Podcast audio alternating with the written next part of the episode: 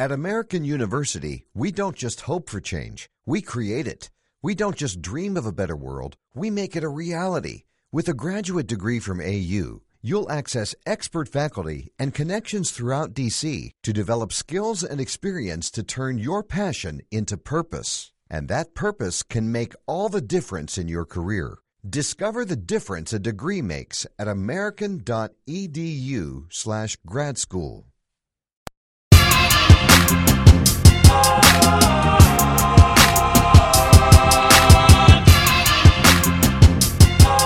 What up, what up? It's your boy Vigo Sachi. This is the Investor Show, and you're checking in with the investor genius, Prince Dykes. Let's get it.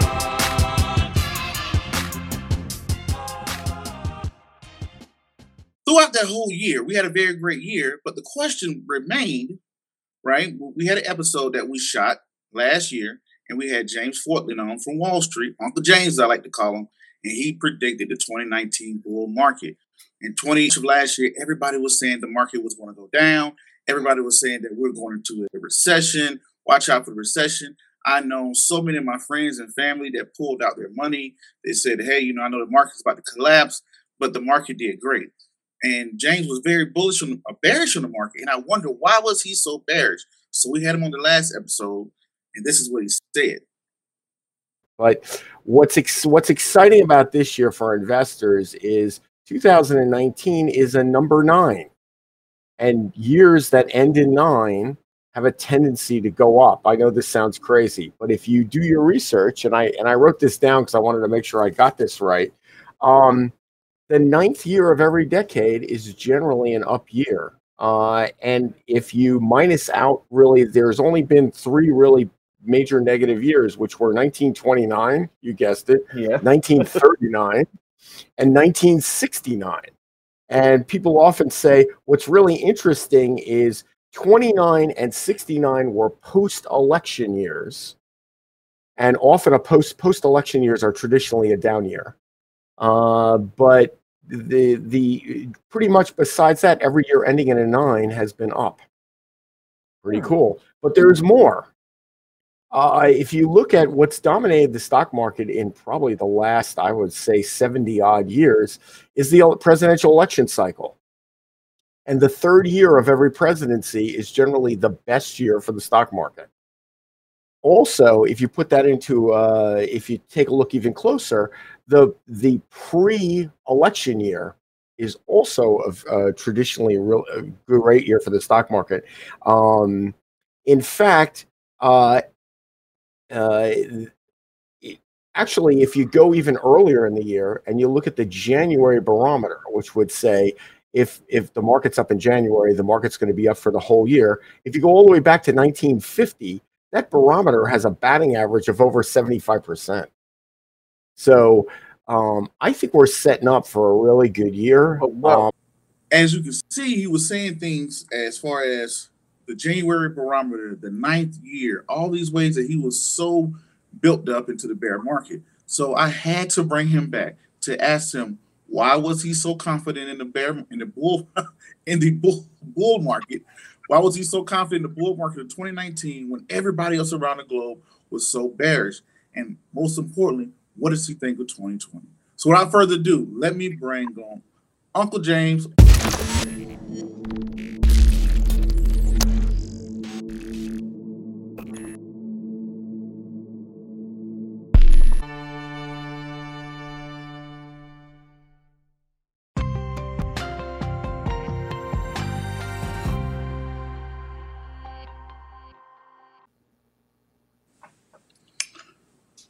Once again, ladies and gentlemen, boys and girls, and children of all ages, you are now tuned in to the Prince of Investing, coming to you guys and girls live all the way from the beautiful state of Honolulu, Hawaii.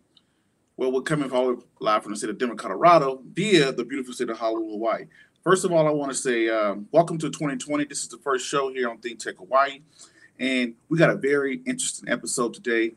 As we know, we're walking into 2020. This is our first episode but last year, 2019, for our investors around the globe into the U.S. stock market, seen a very, very great year with the S&P 500 turning about 20 to 20, 28 to 29 percent. Uh, we had a very great year for investors that was bullish, right? If you was bearish, not so much. But throughout that whole year, we had a very great year. But the question remained, right? We had an episode that we shot last year, and we had James Foytlin on from Wall Street, Uncle James, I like to call him, and he predicted the 2019 bull market. In 20 of last year, everybody was saying the market was going to go down. Everybody was saying that we're going into a recession. Watch out for the recession. I know so many of my friends and family that pulled out their money. They said, "Hey, you know, I know the market's about to collapse, but the market did great." And James was very bullish on, uh, bearish on the market, and I wonder why was he so bearish. So we had him on the last episode, and this is what he said. As you can see, he was saying things as far as the January barometer, the ninth year, all these ways that he was so built up into the bear market. So I had to bring him back to ask him why was he so confident in the bear in the bull in the bull, bull market? Why was he so confident in the bull market of 2019 when everybody else around the globe was so bearish? And most importantly, what does he think of 2020? So without further ado, let me bring on Uncle James all the way from the beautiful state of New Jersey up there by Wall Street. James, we're glad to have you on. How you doing up there? How are you? Happy New Year to everybody. Oh yeah, Happy New Year. Now, as you was hearing me say, and last last time you was on, you were saying some great things about you believed into the 2019 uh, bull market. The first question is, why did you believe in the bull, and why were you so confident? Oh well, it was uh, first of all the the corporate tax cut uh, that was instituted by the Trump administration uh, was going basically it put us more in an even foot with the rest of the world. And I think a lot of people overlook the impact of that. Uh, and oh, basically, for the last, oh, I don't know, 10, 15 years, the US has had the highest tax, uh, corporate tax rate, uh, which drove a lot of business out of the country. Uh, in some cases, it was cheaper for, say, Ford Motor Company to build cars in Mexico and sell them back in the United States, and they pay a lot less taxes by doing that. Uh, and that's really no way to run a country. Uh, but Trump was key to that, and they lowered the corporate tax rate. And I just, to me, it looked like it was going to be a nonstop earning machine. That was that's the first thing. The the second thing is a little more. Uh, there's actually three parts. The the second thing was also there was a big push to sort of deregulate uh, and maybe uh, hollow out what a lot of people call the administrative state in Washington, where uh, there's just a lot of people in Washington trying to centrally manage everyone's businesses and life. And the less of that you have historically, the better the economy gets. So the bigger Washington is, the worse the economy gets. The smaller Washington's impact, the better the economy gets. It's just, it's like in an inverse relationship. Um, and then the third thing was the was the was the tariff business, um, the free trade agreement or the trade agreement with Mexico and Canada. I thought was really significant. Uh, and the uh, the old NAFTA needed to be reworked. And then a lot of the rest of the year, I've been harping on, you know, where everybody else has been saying recession, recession, recession, or impeachment, impeachment, impeachment, or Russia, Russia, Russia. I've been saying China, China, China. And so the, the the second half of the year, I think you got a lot of steam because of a push to negotiate with China. And as you see, the last couple of days, I mean, what was the market up today? 267 points or something like that on the Dow. Um, you know, you have the first step in a road uh, to making a, a long term, fairer, and equitable trade deal with China. So I just think that's enormous for the U.S. for U.S. companies and for the U.S. economy. So those are kind okay. of the three things. Yeah. So you post on the tariffs, right? We're going to get into the trade war later. And now I want you to kind of reiterate. You spoke about the January January barometer.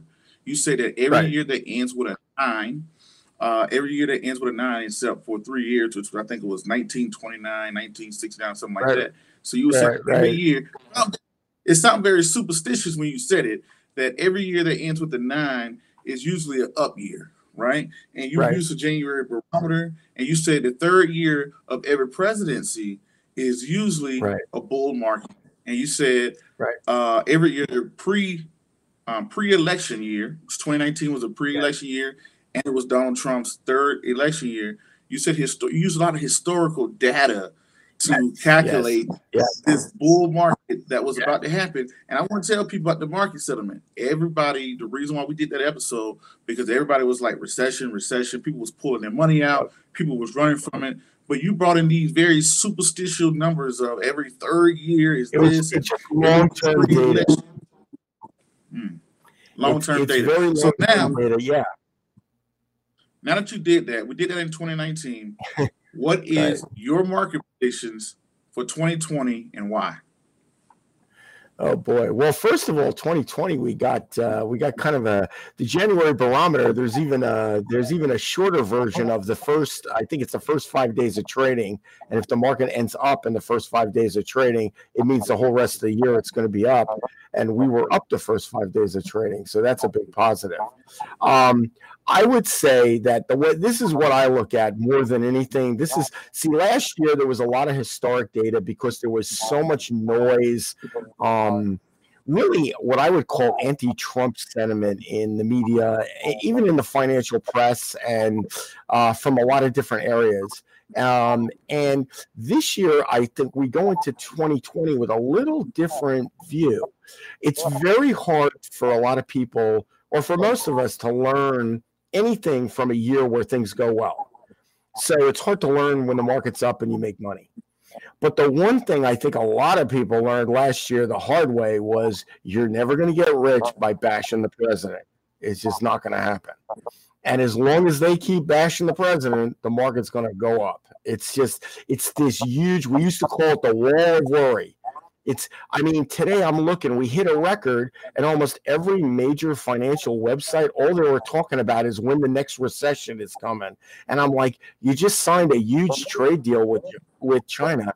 What, that's not even that makes a headline. You got it. And we finally signed the Mexico Canadian, the new, I, I forget what the acronym is. For the new NAFTA. It took me like 20 years to get that one right. Um, so we finally signed that also. And that doesn't make any headlines, but we're talking about, you know, when the next recession is coming. And I'm like, come on, people, like it's, it's, we're only January 15th already here. Let's like, let's give it a little rest here. Um, I just think that if people learned a hard lesson, like I always tell people, you invest money in the stock market to make money. If you're if you want to save the world, plant a tree, or write a book and teach kids how to how to invest money like you're doing. But in the stock market, we're here to make money. That's what we're here to do. And people who get involved in investing for other reasons than to make money are already you know, making a mess out of things. And I'm not saying you got to love the president. You know what? I didn't. I wasn't a fan of Barack Obama. I wasn't a fan of his policies, but he was the president. We had to deal with it. So you had a particular investing strategy to take advantage of many of the, the policies that he was pushing forward. Now we have a new president, and you have to have a different set of investment policies to capture what's being pushed forward with this president.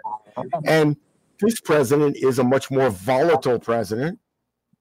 Uh, he's so it's going to create a lot more volatility and turmoil in the markets.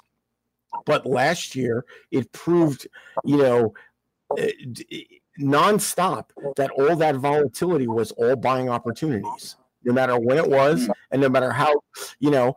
And on top of that, like we also saw that how and, and we just saw it again with this Iran thing the last couple of days, where how bad all this computerized trading is.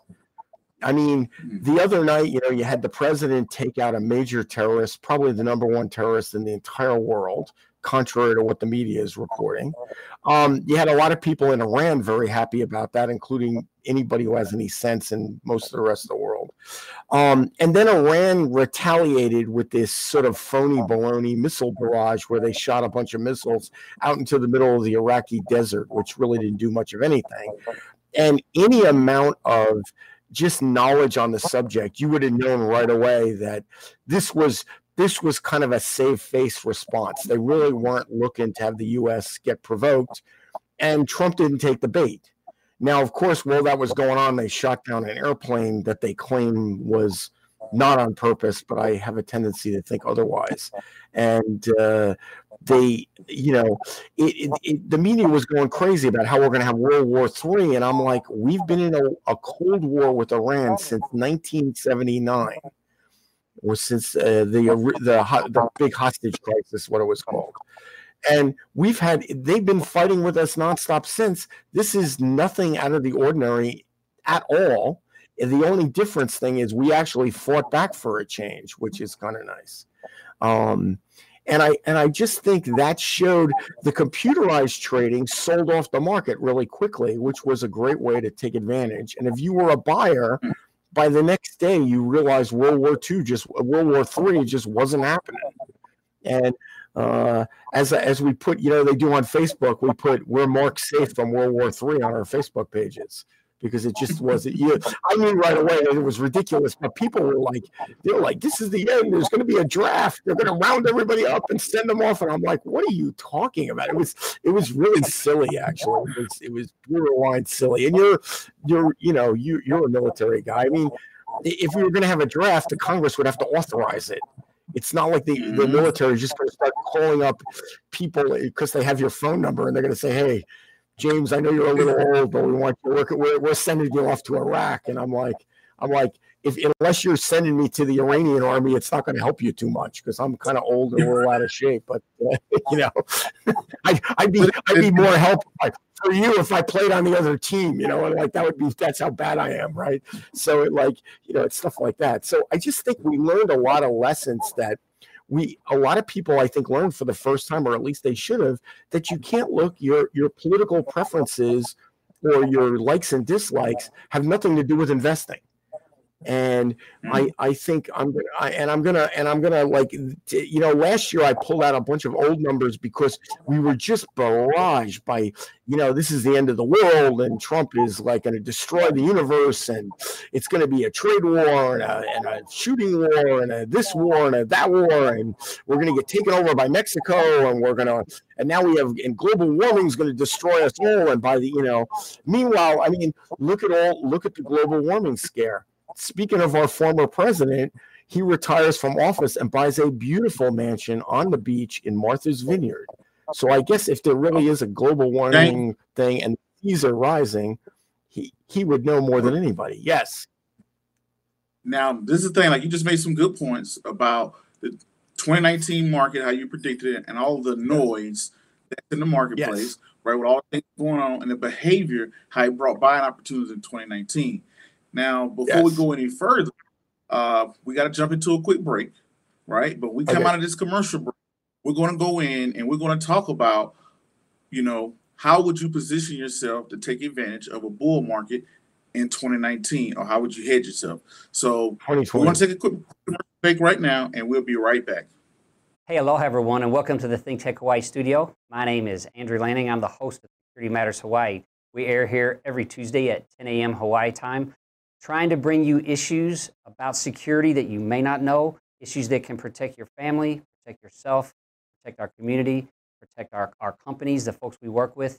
Uh, please join us and uh, hope you can um, maybe get a little different perspective on how to live a little safer. Aloha. Aloha. My name is Wendy Lowe, and I want you to join me as we take our health back. On my show, all we do is talk about things in everyday life in Hawaii or abroad. I have guests on board that will just talk about different aspects of health in every in every way, whether it's medical health, nutritional health, diabetic health, you name it, we'll talk about it. Even financial health. We'll even have some of the Miss Hawaii's on board and all the different topics that I feel will make your health and your lifestyle a lot better. So come join me. I welcome you to take your health back. Mahalo.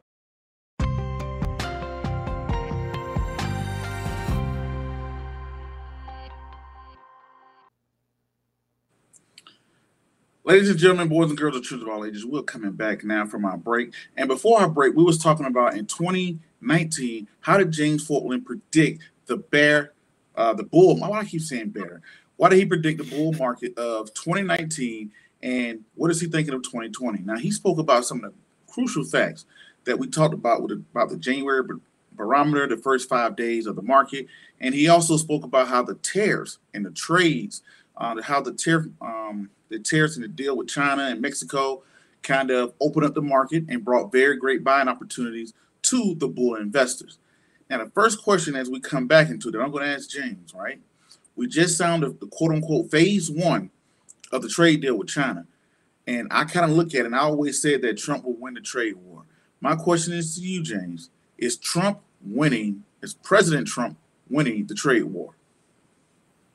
Oh, massively. I if you talk to, I used to do a lot of business with Chinese companies uh, back in the old days, and they are they were basically crying. I mean, they all hate Trump because he is sticking it to them really hard. And they're much more, they're very dependent on exports at this point in the game. And they're uh, they have a lot more to lose out of this than than we have. And uh, Trump played them hard, and I think a lot of it was stretched out just because they believed a lot of stuff they saw in the media, like a lot of other people, and they were foolish to believe that. They should have picked up Trump's book called The Art of the Deal, and he spells out exactly how you do all this stuff um, in that book. And I'm and again, I'm not saying the guy. I'm saying if you're even if you're not going to like him, at least know something about him. And uh, he spelled out a lot of his negotiating tactics, which are were very clear. He employed many of them. In fact, the Chinese even try to employ some right back to him. So maybe they did read the art of the deal. There was a couple of times where they try to pull out of the agreement and do a bunch of other stuff. So I think it's going to only get better for actually, and in the end, at the end of the day, it's going to be better for both countries. It's going to be it's a win-win. I hate to use that word because it gets so overused, but if if we if if the U.S. comes out of this as a winner, China is going to come out of this as a winner as well. It's going to be better for for everybody. Okay. Now, and I agree. I always told people I looked at uh, America is the customer, and China was like the business owner. You know, because America we, we're in a trade deficit where we buy everything for, for the most part, and China in a position where they make everything. So my ideology was that if a business owner and a customer got into it, who would you think win? The customer is always right right? Because we're the ones that are buying everything. If we don't spend our dollars or take our dollars somewhere else, you know, who's going to come up on the short end? Now, my thing to you is now that we know that uh, Trump has done a favorable deal for America, with um, I saw that um, to close the trade deficit that China has spent like 200 billion. Um, they're going to lift some of the tariffs, things like that, or whatnot. My question to you: If going into 2020, how would you position your portfolio or how would you what stocks would you buy going into 2020 to take advantage of the possible bull market that you're predicting here in 2020 Ooh, well first of well, all also, i think uh, we're I, I, didn't mean to cut you off there this is an election right. year Right. So it is an election year. So usually, historically, the market's a little odder in election years, although it still has a bias to the upside. But I think we're also in a even a bigger cycle is starting to take over right now, and I think we're in one of those sort of um, huge historical pivot points. I would call it a technological pivot point. You could probably say 1982 was sort of a point like this, uh, where the Super Bowl took off, and maybe 1994 was another one of those huge pivot points uh, where they rolled out all this, you know, cell phones and PCs and the internet and everything kind of Netscape, Netscape, Netscape, and we had the dot com things start and all that kind of stuff. Uh, I think we're in another another one of those major pivot, pivot points, but this time we're going to have some uh, some of the same things from bolts from 92 or 94 as well as 82. In 82, we had a lot of consolidation. Um, I think there's some older industries like cable TV and uh, maybe some of the phone companies um, and as well as some sort of newer industries that you're going to be surprised that technology is making them either obsolete and forcing consolidation. Um, or just the customer itself, like you were talking about, has changed their taste. So there's a, sort of a taste for different things. Um, the second thing I think, again, is I'm going to urge people do not fight the tape, as we say the market is going to it looks to me like it's going to probably tack on another 25% this year so i'm looking for somewhere like 3750 or something like that like somewhere up in that range um, So what I'm looking at, what I'm thinking is we're going to see is more mergers. We're probably going to start to see more IPOs. We're going to see maybe an internet reboot or the start of it, where we go to a sort of a blockchain based internet. I know I was early on I was negative on Bitcoin or I called it Bitcoin, but I still think the underlying technology is pretty cool. Um, I think you're gonna you might even see some change in the way the dollar you might see a renewed pegging the dollar to some kind of solid uh, source of value like gold or perhaps some kind of cryptocurrency that acts like gold. Uh, Bitcoin is a little too small in the liquidity size. It's just not big enough um, to do it, but it works like it's engineered. The program works like gold works. Um, I also think that you're probably going to see uh, some newer, a new technology, some new technologies like AI. But I think it's. I'm not a believer that AI is going to take over our lives and we're all going to be obsolete and robots are going to do everything for us. I think AI might knock out companies like, for example, Uber may have trouble mm-hmm. competing because suddenly you're going to get a little AI system in your cell phone that allows customers to call you directly and you create your own Uber. You don't need the big company. You don't need a centralized. And I, I think there's a lot of that. And I think a lot of people are very much overlooking that. And so I just think, and also when you have states like California that are basically trying to stop uh, sort of freelance workers or put an end to it, which is, I think, catastrophic and totally crazy. Um, and New Jersey's even trying to do the same thing to some degree. Um, I think that with AI is so advanced, it would make all those Uber drivers instead of being an Uber driver, they'd be an independent. Uh, mm. They'd be now Uber entrepreneurs, and they'd all be their own. It would be their own little business, so they wouldn't work for Uber anymore. They'd they'd be like their own Uber. And I think there's a lot of uh, technology now uh, that we're going to see fruition of. We're also going to see big changes in some of the privacy issues that are available that are on the internet, a la the reboot of the internet. But I think that just the willy nilly selling of people's data and collecting data uh, I think there's it's going to be limited, uh, and I think you're going to get you you may get control back of your own data, which which to me is really significant. In other words, we're going to have more privacy again, which is the big problem because that's why people like me. I love Alexa, but I would never use it because I don't trust it.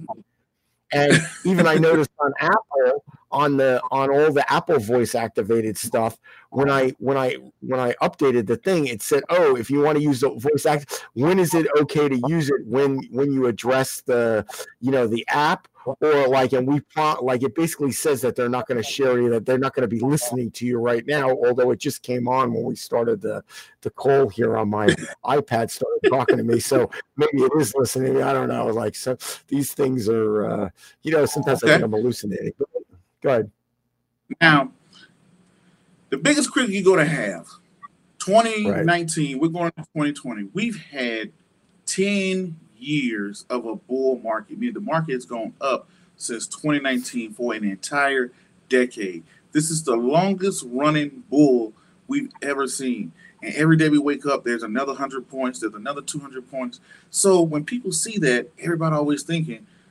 expansion, maybe we're at the peak. So that's the first thing, you know, after the peak, we're going to have a recession.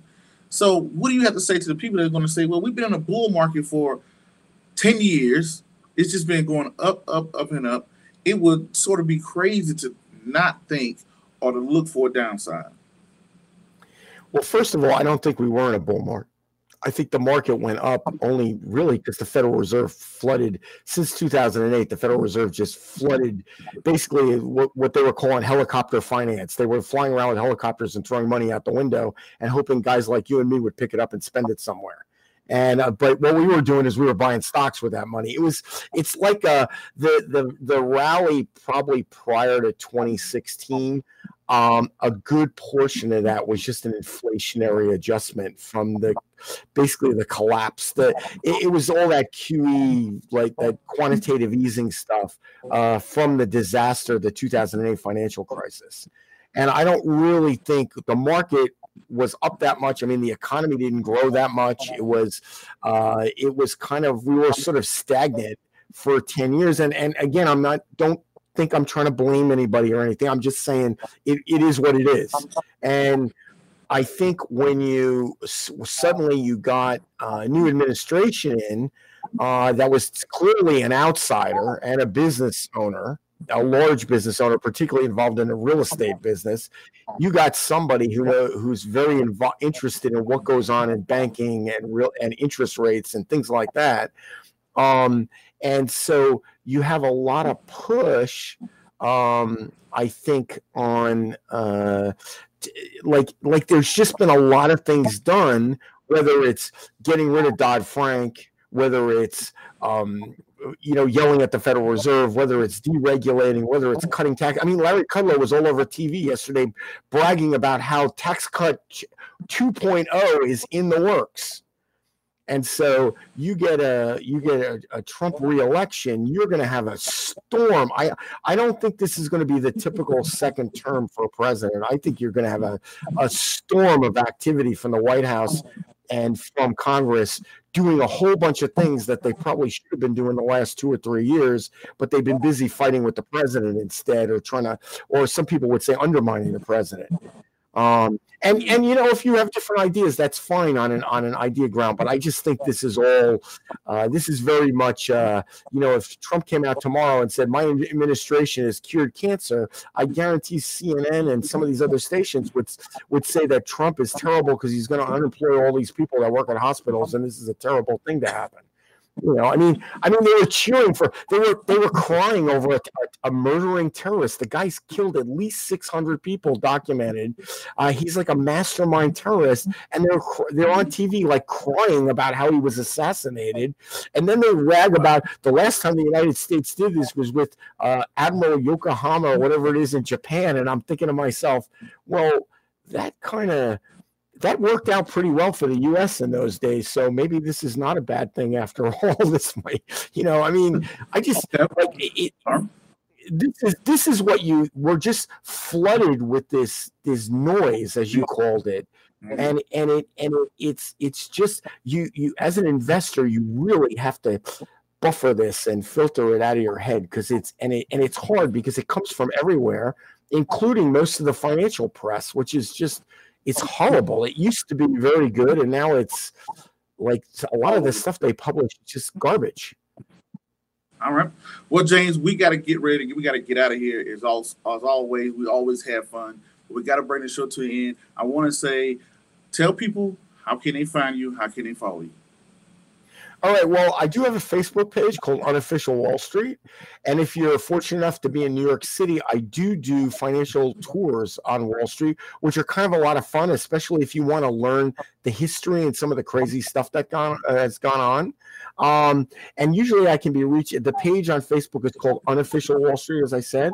And that's usually the best way to get in touch with me through that page. And I'm more than willing to talk to anybody. I don't give financial advice anymore, I am out of that business. Um, but I will tell you which way I might think the market's going, or stuff that I think is really important, or stuff I think is not important. Like, all right. Well, that's James Foytlin. My name is Prince Dykes. As always, until the next video, podcast, cartoon, or whatever else crazy you see us do around the globe. Peace, be safe. I'm out, and thank you.